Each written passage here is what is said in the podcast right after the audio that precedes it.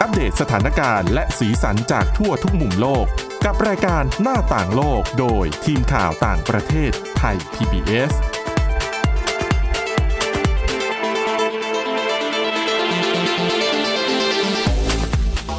สวัสดีค่ะคุณผู้ฟังค่ะต้อนรับเข้าสู่รายการหน้าต่างโลกกันอีกครั้งค่ะ ก็วันนี้พบกับเราสองคนเช่นเคยนะคะ กับดิฉันสวรักษ์จากวิพัฒนากุลและคุณวารดาทองจำนงค่ะ ค่ะ สวัสดีค่ะ ค่ะเอาละค่ะวันนี้คุณวราดา มีเรื่องราวน่าสนใจเยอะแยะมากมายนะคะ ที่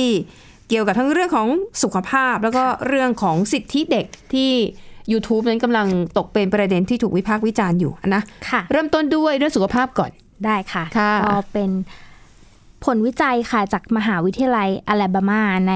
เบอร์มิงแฮมของสหรัฐอเมริกาค่ะ ค่ะ เขาได้ค้นพบความเชื่อมโยงระหว่างภาวะซึมเศร้า อืม กับระดับโซเดียมในโพแทสเซียม ค่ะ กับระดับโพเซียมและและโพแทสเซียมในปัสสาวะของเด็กวัยรุ่น อืม อเมริกา ค่ะ เพอเขาพบว่าถ้าเกิดกลุ่มนักเรียนมัธยมคนกลุ่มไหนเนี่ยที่มีระดับโซเดียมในปัสสาวะสูงเนี่ย และมีระดับโพแทสเซียมในปัสสาวะต่ ค่ะ ำ จะมีแนวโน้มทำให้เกิดภาวะซึมเศร้ามากขึ้น อืม ซึ่งนักวิจัยเขาบอกว่า ภาวะที่ร่างกายเราเนี่ยมีระดับโซเดียมสูง อืม ก็จะมาจากการที่พวกเราเนี่ยรับประทานแต่อาหารฟาสต์ฟู้ด ค่ะ อาหารแช่แข็ง หรือพวกขนมถุงที่ไม่มีประโยชน์ทั้งหลายพวกเนี้ย อืม จะมีโซเดียมสูงทั้งนั้น ค่ะ แล้วพอมีโพแทสเซียมต่ำใช่ไหมคะโพโดยโพแทสเซียมต่ำเนี่ยมันจะเกิดขึ้นมาจากการที่เรารับประทานผักและผลไม้น้อย อ๋อ โดย ค่ะ โดยโพแทสเซียมเนี่ยเขาจะอยู่ในอาหารประเภทถั่วผักโขมมะเขือเทศกล้วยส้มอะโวคาโดโยเกิร์ตแซลแซลมอน พวกเนี้ยจะมีโพแทสเซียมสูงหมดเลย ค่ะ ซึ่งพอเขาพบคนพบว่ากลุ่มนักที่นักเรียนที่มีความซึมเศร้าเนี่ย พอเขามาตรวจดู หาความเชื่อมโยงกับระดับโพแทสเซียม และระดับโซเดียมในปัสสาวะแล้วเขาก็พบว่าผู้ที่มีโพแทโพแทสเซียมต่ำแล้วก็มี ค่ะ โซเดียมสูงเนี่ยแหละค่ะ อืม จะมีแนวโน้มที่จะเกิดภาวะซึมเศร้ามากขึ้น อืม ค่ะ โดยนักโภนักโภชนาการและสุขภาพของ CNN นะคะ เขาก็ระบุว่าการค้นพบเนี้ยสมเหตุสมผลนะ อืม เนื่องจากถ้าเกิดเราเนี่ยรับประทานอาหารที่ดีมีคุณภาพเนี่ย ค่ะ ก็จะทำให้เรามีพลังงานมีความรู้สึกดีขึ้นจนไปถึงมีความเป็นอยู่ และมีสุขภาพจิตที่ดีขึ้น อืมค่ะ โดยตามการวิเคราะห์ของข้อมูลระดับชาติสหรัฐอเมริกานะคะ เขาพบว่าระหว่างปี 2548 ถึงปีล่าสุดเนี่ย 2560 เนี่ย เด็กอายุ 12 ถึง 17 ปีเนี่ย ค่ะ เป็นหรือมีภาวะซึมเศร้ามากขึ้น อืม ถึง อื 52%เนี่ยเกือบครึ่ง ค่ะ ขณะที่เด็กวัยรุ่นตอนปลายนะคะ ก็คือจะมีภาวะซึมเศร้าเนี่ย เพิ่มสูงถึง 63% อืม เพราะฉะนั้นเนี่ยมันก็เลยเหมือนว่าเป็นนัยยะสำคัญหรือเปล่าว่าพอเอิมเด็กๆเนี่ยรับประทานอาหารไม่ดีใช้ ค่ะ ชีวิตไม่ดี ไม่ว่าจะเป็นนอนพักผ่อนไม่เพียงพอ ใช้สื่อสังคมมากเกินไป อืม หรือแบบการเปลี่ยนแปลงของสภาพภูมิอากาศเนี่ยก็เลยทำให้แบบเหนื่อยล้า แล้วก็ อืม จนไปถึงทำให้สุขภาพจิตไม่ดี อืมค่ะ ค่ะ เพราะฉะนั้นเราก็เลยจะสามารถสรุปได้ว่า ถ้าเรารับประทานอาหารที่ดีมีประโยชน์ นอนพักผ่อนเพียงพอเนี่ย อืม เราก็จะสามารถลดความเสี่ยงที่จะเกิดภาวะซึมเศร้ากับร่างกายของเราได้ อืมค่ะ อันนี้ก็เป็นข้อมูลที่น่าสนใจมากนะคะ ก็ ค่ะ สรุปก็คือ คืออาหารฟาสต์ฟู้ดหรือว่าอาหารแปรรูปเนี่ย ค่ะ ส่วนใหญ่มันจะมาจากการที่ต้องใช้สารปรุงแต่งเยอะ ค่ะ ๆ และส่วนมากก็จะต้องเป็นรสเค็ม ใช่ค่ะ เพื่อทำให้มันอร่อยแล้วมันก็เก็บรักษาไว้ได้นานนะคะ ค่ะ ดังนั้นอย่าว่าแต่อาหารฟาสต์ฟู้ดเลยนะคะ อาหารของคนไทยบางอย่างที่เค็มมากๆเนี่ย ค่ะ อันนั้นก็ไม่ดีเหมือนกันนะ เค็มมากก็คือโซเดียมมาก ทานมากก็มีโอกาสที่คุณจะเป็นความดันสูง ค่ะ ทีนี้พอเป็นความดันสูง มันก็จะเป็นจุดกำเนิดของโรคร้ายทั้งหลายนะคะ ค่ะ หัวใจเบาหวาน คือมันจะมาเป็นชุดๆเลยนะคะ ดังนั้นก็คืออาหารที่ดีเนี่ยไม่ควรจะเค็มเกินไปรสชาติมันควรจะกลางๆ ลางๆ หวานจัดเค็มจัดมันจัด มันจะไม่ดี ไม่ดี ไม่ดีต่อสุขภาพนะคะ แล้วก็อาหารฟาสต์ฟู้ดเนี่ย คุณผู้ฟังบางท่านอาจจะเถียง แต่ว่าเบอร์เกอร์ก็มีผัก นะ ใช่ไหมมีมะ แต่ เขือ ว่า เท มี ศ น้อยเหลือเกิน มีผักกาดแก้ว ใช่ แต่ว่ามันก็ไม่สมดุล ใช่ค่ะ นะคะอ่ะดังนั้นเอาจริงๆอ่ะคนเรารู้ทุกอย่างแหละ ค่ะ ว่าอะไรดีไม่ดีแต่ว่า จะทำหรือเปล่า รู้หมดแต่อดไม่ได้ ค่ะ นะคะอ่ะไปอีกเรื่องหนึ่งนะคะ ของคุณวรดาเตรียมมาเหมือนกัน เป็นเรื่องวิกฤตที่กำลังเกิดขึ้นบนชายหาด ในประเทศปากีสถาน ใช่ค่ะ ค่ะ ก็คือเมื่อไม่นานมานี้ค่ะ อยู่ดีๆค่ะ ชาวปากีสถานก็พบว่าอยู่ดีๆชายหาดของเขาเนี่ยก็เต็มไปด้วยเข็มฉีดยา ค่ะ หลอดเลือดที่ยังมีเลือดอยู่เต็ม อืม หลอดเลยนะคะ แล้วก็พวกขยะทางการแพทย์อื่นๆไม่ว่าจะเป็นสำลีเซริงอะไรต่างๆ เป็นระยะทางเลียบชายฝั่ง ตลอดแนวชายหาดเลย เป็นระยะทางหลายกิโลเมตร ค่ะ โดยเอ่อชายหาดที่ที่ว่าเนี้ยค่ะ ก็คือชายหาดคลิฟตันในนครการาจี ค่ะ ซึ่งเป็นสถานที่ท่องเที่ยวชื่อดังและยอดนิยมมากของปากีสถาน ค่ะ โดยพอพอเจอแบบเนี้ยชาวบ้านและเจ้าหน้าที่เขาเขาก็พยายามสาเหตุหาสาเหตุกันว่าขยะพวกเนี้ยมันมาจากไหน อืม แล้วเขาก็ค้นพบว่ามันไม่น่าจะถูกซัดมาจากท้องทะเลนะ แต่อาจจะเป็นเพราะว่าเกิดมีช่วงนี้เป็นหน้ามรสุมไงคะก็มี ค่ะ ฝนตกหนักน้ำท่วม เพราะฉะนั้นน้ำท่วมเนี่ยก็อาจจะดันพวกขยะในท่อหรืออะไรขึ้นมาซัดมาถึงชายหาดค่ะ ค่ะ พอหลังจากทราบข่าวนะคะ เจ้าเจ้าหน้าที่ของปากีสถานเนี่ยเขาก็ได้สั่งผิดสั่งปิดพื้นที่ชายหาดดังกล่าวทันที พร้อม อืม ประกาศภาวะฉุกเฉินเลยค่ะ เพราะว่าขยะพวกเนี้ยเป็นขยะอันตราย ค่ะ แล้วก็กลัวจะมีนักท่องเที่ยวเดินเข้าไป อืม แล้วก็หลังจากนี้ค่ะ เจ้าหน้าที่เขาก็วางแผนจะให้ผู้เชี่ยวชาญที่เชี่ยวชาญด้านการเก็บขยะอันตราย พวกเนี้ยเข้ามาเก็บขยะแล้วก็เคลียร์พื้นที่ทำความสะอาดชายหาดแห่งนี้โดยโดยเร็วที่สุดค่ะ อืม ค่ะ ก็คือช่วงนี้นะคะปาปากีสถานเนี่ยก็กำลังเผชิญกับปัญหาวิกฤตขยะขยะเลย เพราะว่าประชาชนเนี่ยผลิตขยะเกินกว่าความสามารถในการกำจัดขยะ อืม จนทุกวันเนี้ยชาวชาวปากีสถานเนี่ยก็คือพาการทิ้งขยะเรียราดเลยค่ะ คือแบบ เพราะว่ามันแบบไม่มีถังขยะหรือกระบวนการเก็บขยะที่เพียงพอ อืม แล้วก็อย่างมีรายงานล่าสุดอะค่ะ ชาวบะชาวปากีสถานเนี่ยบางคนเขายังไม่ตระหนักถึงปัญหาขยะหรือสิ่งแวดล้อมที่เกิดขึ้นในประเทศนะคะ เพราะว่า ค่ะ เขายังบอกเลยว่าพวกเขาชอบถุงพลาสติกกันมาก อืมชอบ แบบ ใช้ ชอบชอบใช้เพราะว่ามันสะดวกสบาย แล้วก็ ค่ะ อย่างปีที่แล้วค่ะ เขาใช้ถุงพลาสติกมากถึง 5,000 ล้านถุงต่อปี อืม แล้วก็เขาก็มีบริษัทวิจัยนักวิจัยทั้งหลายเนี่ยเขาก็วิเคราะห์กันว่าแนวโน้มของการใช้ถุงพลาสติกในปากีเนี่ย ค่ะ ยังมีแนวโน้มจะเพิ่มขึ้นในขณะที่หลาย ๆ ประเทศเนี่ยเขาลดลง อืม ก็เขาก็เลยคิดกันว่ามันอาจจะเป็นเพราะว่าประชาชนเนี่ยไม่ตระหนักถึงความสำคัญของปัญหาขยะพลาสติก รวมกับมาตรการจัดการขยะของรัฐบาลเนี่ยไม่ค่อยดี อืม ค่ะ แต่ยังแต่อย่างไรก็ตามเนี่ยค่ะ ล่าสุดเมื่อเดือนที่แล้วค่ะเมื่อวันที่ 14 สิงหาคมที่ผ่านมาเนี่ยเอ่อรัฐบาลเขาก็ประกาศแบนถุงพลาสติก ประกาศห้ามใช้ถุงพลาสติกในกรุงอิสลามาบัดแล้วนะคะ แต่ก็ ค่ะ ไม่แน่ใจว่ามาตรการนี้จะช่วยแก้ปัญหาที่เกิดขึ้นมาเรื้อรังได้มากแค่ไหน อืมค่ะ เอ๊ะแต่ ค่ะ ไอ้การที่เราไปเจอพวกอุปกรณ์ทางการแพทย์ที่ใช้แล้ว แล้วเกลื่อนอยู่ตามชายหาดนี่น่ากลัวเหมือนกันเนาะ ใช่ค่ะ เพราะว่าเท่าที่ทราบมานะคะไอการจัดเก็บขยะพวกเนี้ย ค่ะ โดยเฉพาะขยะจากโรงพยาบาลซึ่งมันอาจจะมีเชื้อโรคหลงเหลือ ใช่ค่ะ อยู่ เขาก็จะจ้างบริษัท ค่ะ เพื่อมากำจัดนำไปกำจัดอย่างถูกต้อง ค่ะ ทีนี้ถ้ามันกำจัดอย่างถูกต้องมันก็ไม่ควรจะ มา ลอยออกมา ถึงตอน ยู่ตาม ถึงร ชาง ย นี้ หาด เนอะอืม ใช่ไหมคะ ใช่ค่ะ แล้วคิดดูถ้าเกิดว่าเป็นเด็กๆอ่ะ ค่ะ เขาวิ่งเล่นบนชายหาดแล้ววิ่งเท้าเปล่า แล้ว ค่ะ เกิดไปเหยียบโดนเข็ม ที่อาจจะมีเชื้อ อะไรก็ไม่รู้ HIV หรือว่าเชื้อโรคอะไรอยู่ แล้วมันจะเกิดอะไรขึ้น ค่ะ ไม่ใช่แค่เด็กหมายนักท่องเที่ยวทั่วไปก็น่ากลัวค่ะ ใช่นะคะอ่ะแต่จริง ๆ อันนี้ก็อาจจะต้องใช้กฎหมายเข้ามา ค่ะ บังคับก่อนนะคะ เพราะว่าอย่างปัญหาขยะเนี่ย ถ้าจะบอกว่าให้ประชาชนมีจิตสำนึกบลาบลาบลาบลาเนี่ย ยาก ค่ะ นะคะ เพราะอย่างนี้ฉันเนี่ยเคยไปทำประเด็นเรื่องปัญหาขยะในพลาสติกที่ไต้หวัน เขาทำมาเป็น 10บสปีแล้วนะคะ แล้วเขาก็ยอมรับว่าการจะให้ประชาชนอยู่ดีๆมีจิตสำนึกเนี่ย มันเป็นไปได้ยาก อืม ดังนั้นเอ่อแรกเริ่มเนี่ยมันต้องใช้กฎหมายมาบังคับก่อน ค่ะ อาจจะเริ่มด้วยกฎหมายขั้นเบาก่อน แล้วก็ค่อยขยับให้มันรุนแรงขึ้น เข้มงวดมากขึ้น ขยายวงกว้างมากขึ้น ไปพร้อม ๆ กับการรณรงค์ให้ประชาชนมีจิตสำนึก เรื่องการทิ้งขยะให้ถูกที่ลดการใช้พลาสติก ก็บอกว่าต้องใช้กฎหมาย ค่ะ กับการสร้างจิตสำนึกเนี่ยควบคู่กันไปนะคะ ดังนั้นอย่างกรณีของประเทศไทยเราเอง แม้แต่ไทยเราเองตอนนี้ก็รู้สึกว่าดีขึ้นนะ ค่ะ นะคะสังเกตจากตอนนี้ก็มีห้างสรรพสินค้าบางแห่งที่บอกเลยว่าไม่ให้ถุงพลาสติกอีกต่อไปแล้ว ค่ะ หลาย นะคะ ห้างเลย หลาย ตอน ห้า นี้ งเอออแต่ที่ฉันก็เคยถามเขานะว่า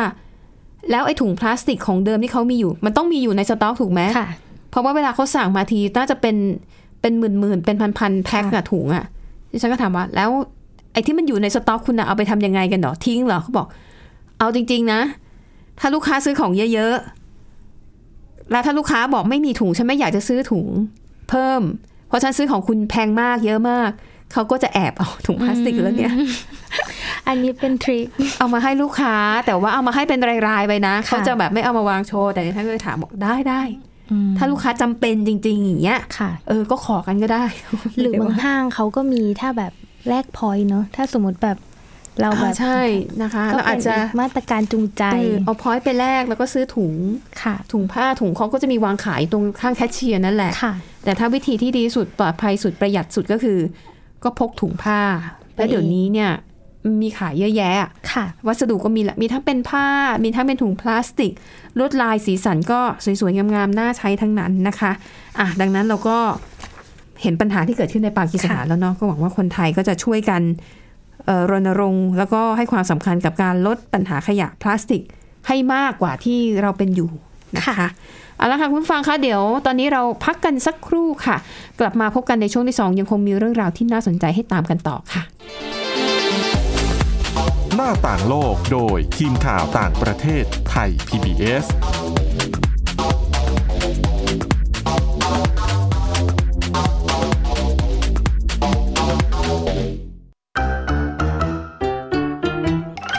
เพลินเพลงฮิต ฟังเพลงเพราะกับเรื่องราวทางดนตรีที่ต้องฟัง ทุกวัน 14 นาฬิกา 3 รายการดีที่ให้มากกว่าแค่ฟังเพลง วันจันทร์ถึงศุกร์เพลงสากลเก่าบอกเรื่องผ่านการเล่าจากเพลงและศิลปิน ในรายการดนตรีการโดยบรรยงสุวรรณพอง Love will keep us together. I tasted your sweet lips, thrilled to my fingertips.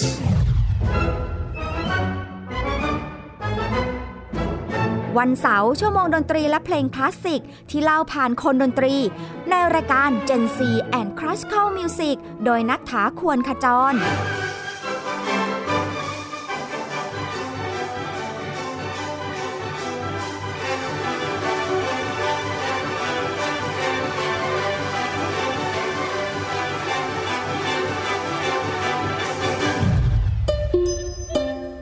วันอาทิตย์เปิดความรู้และประวัติเส้นทางดนตรี ในเอเชียตะวันออกเฉียงใต้ ผ่านการเล่าและเล่น ในรายการเพลงดนตรีวิถีอาเซียนอาเซียนมิวสิกเวส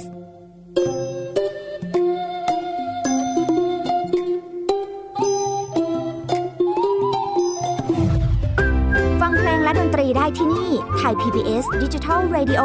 หรือทางออนไลน์ผ่านแอปพลิเคชัน ไทย PBS Radio และ w w w t h a i p b s r a d i o c o m ไทย PBS Digital Radio สถานีวิทยุดิจิทัลจากไทย PBS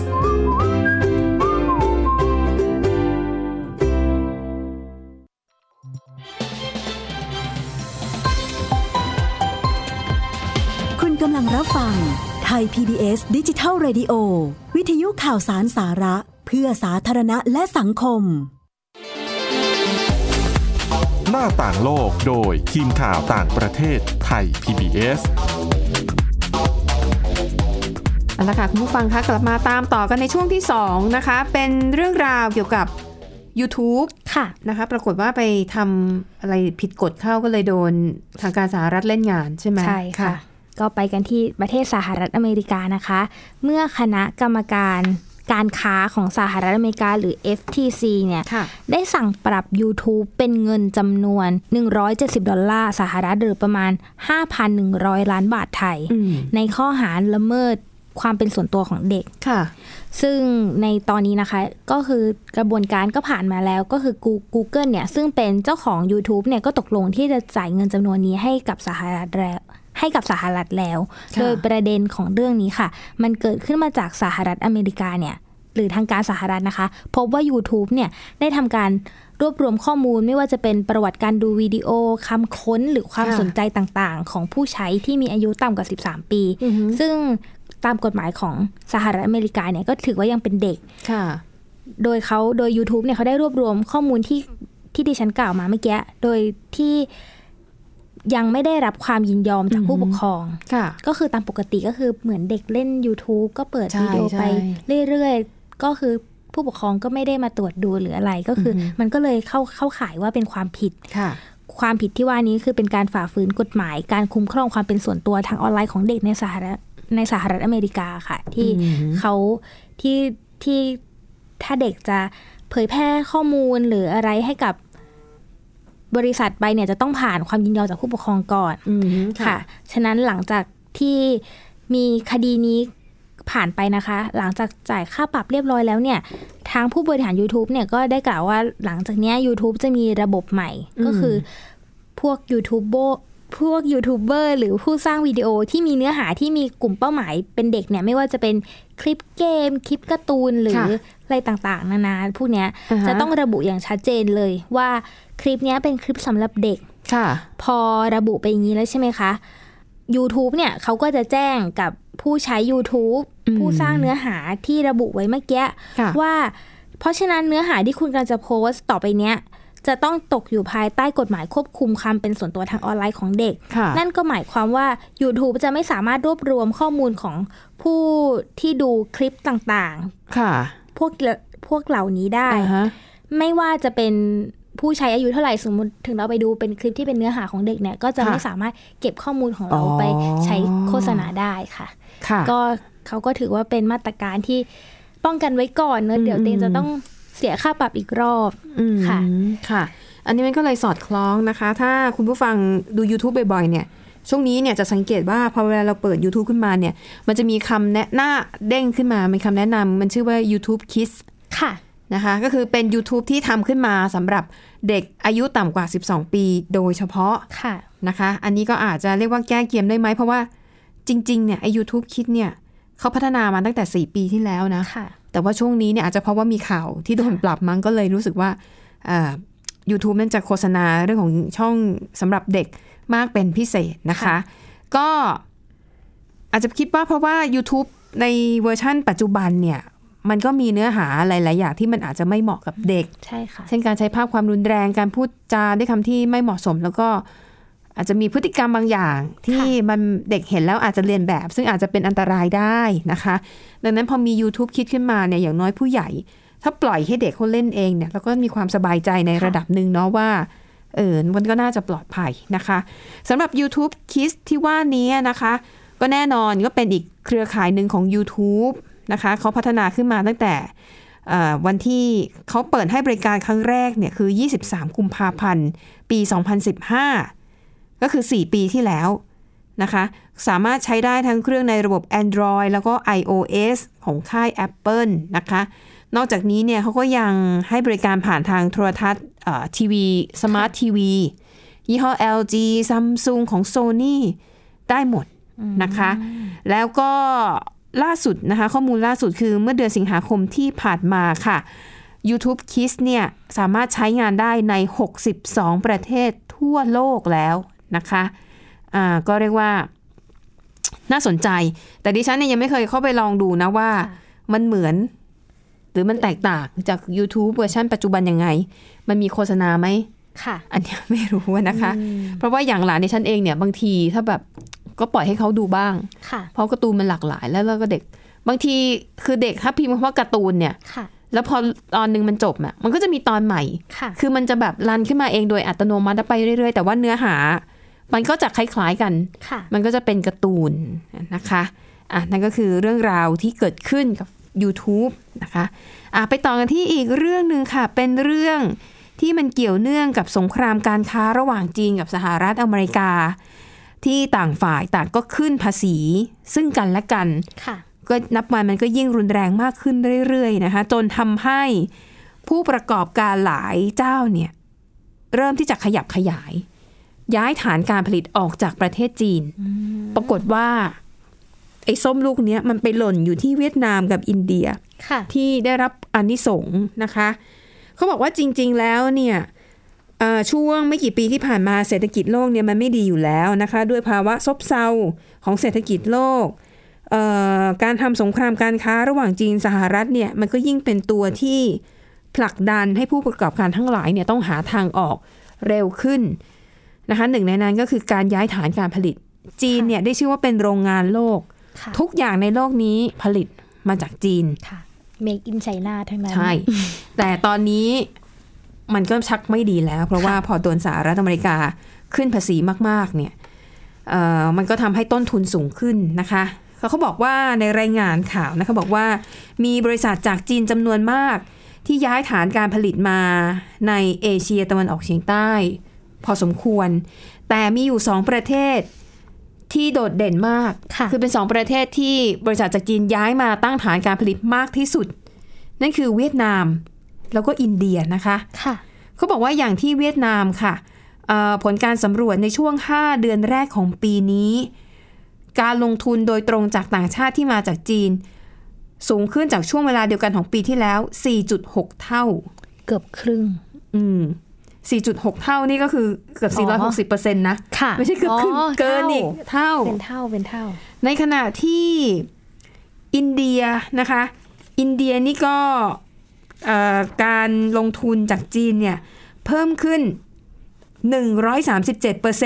ก็คือเท่ากว่ากว่า ค่ะ ๆของเมื่อเทียบกับปีที่แล้วนะคะ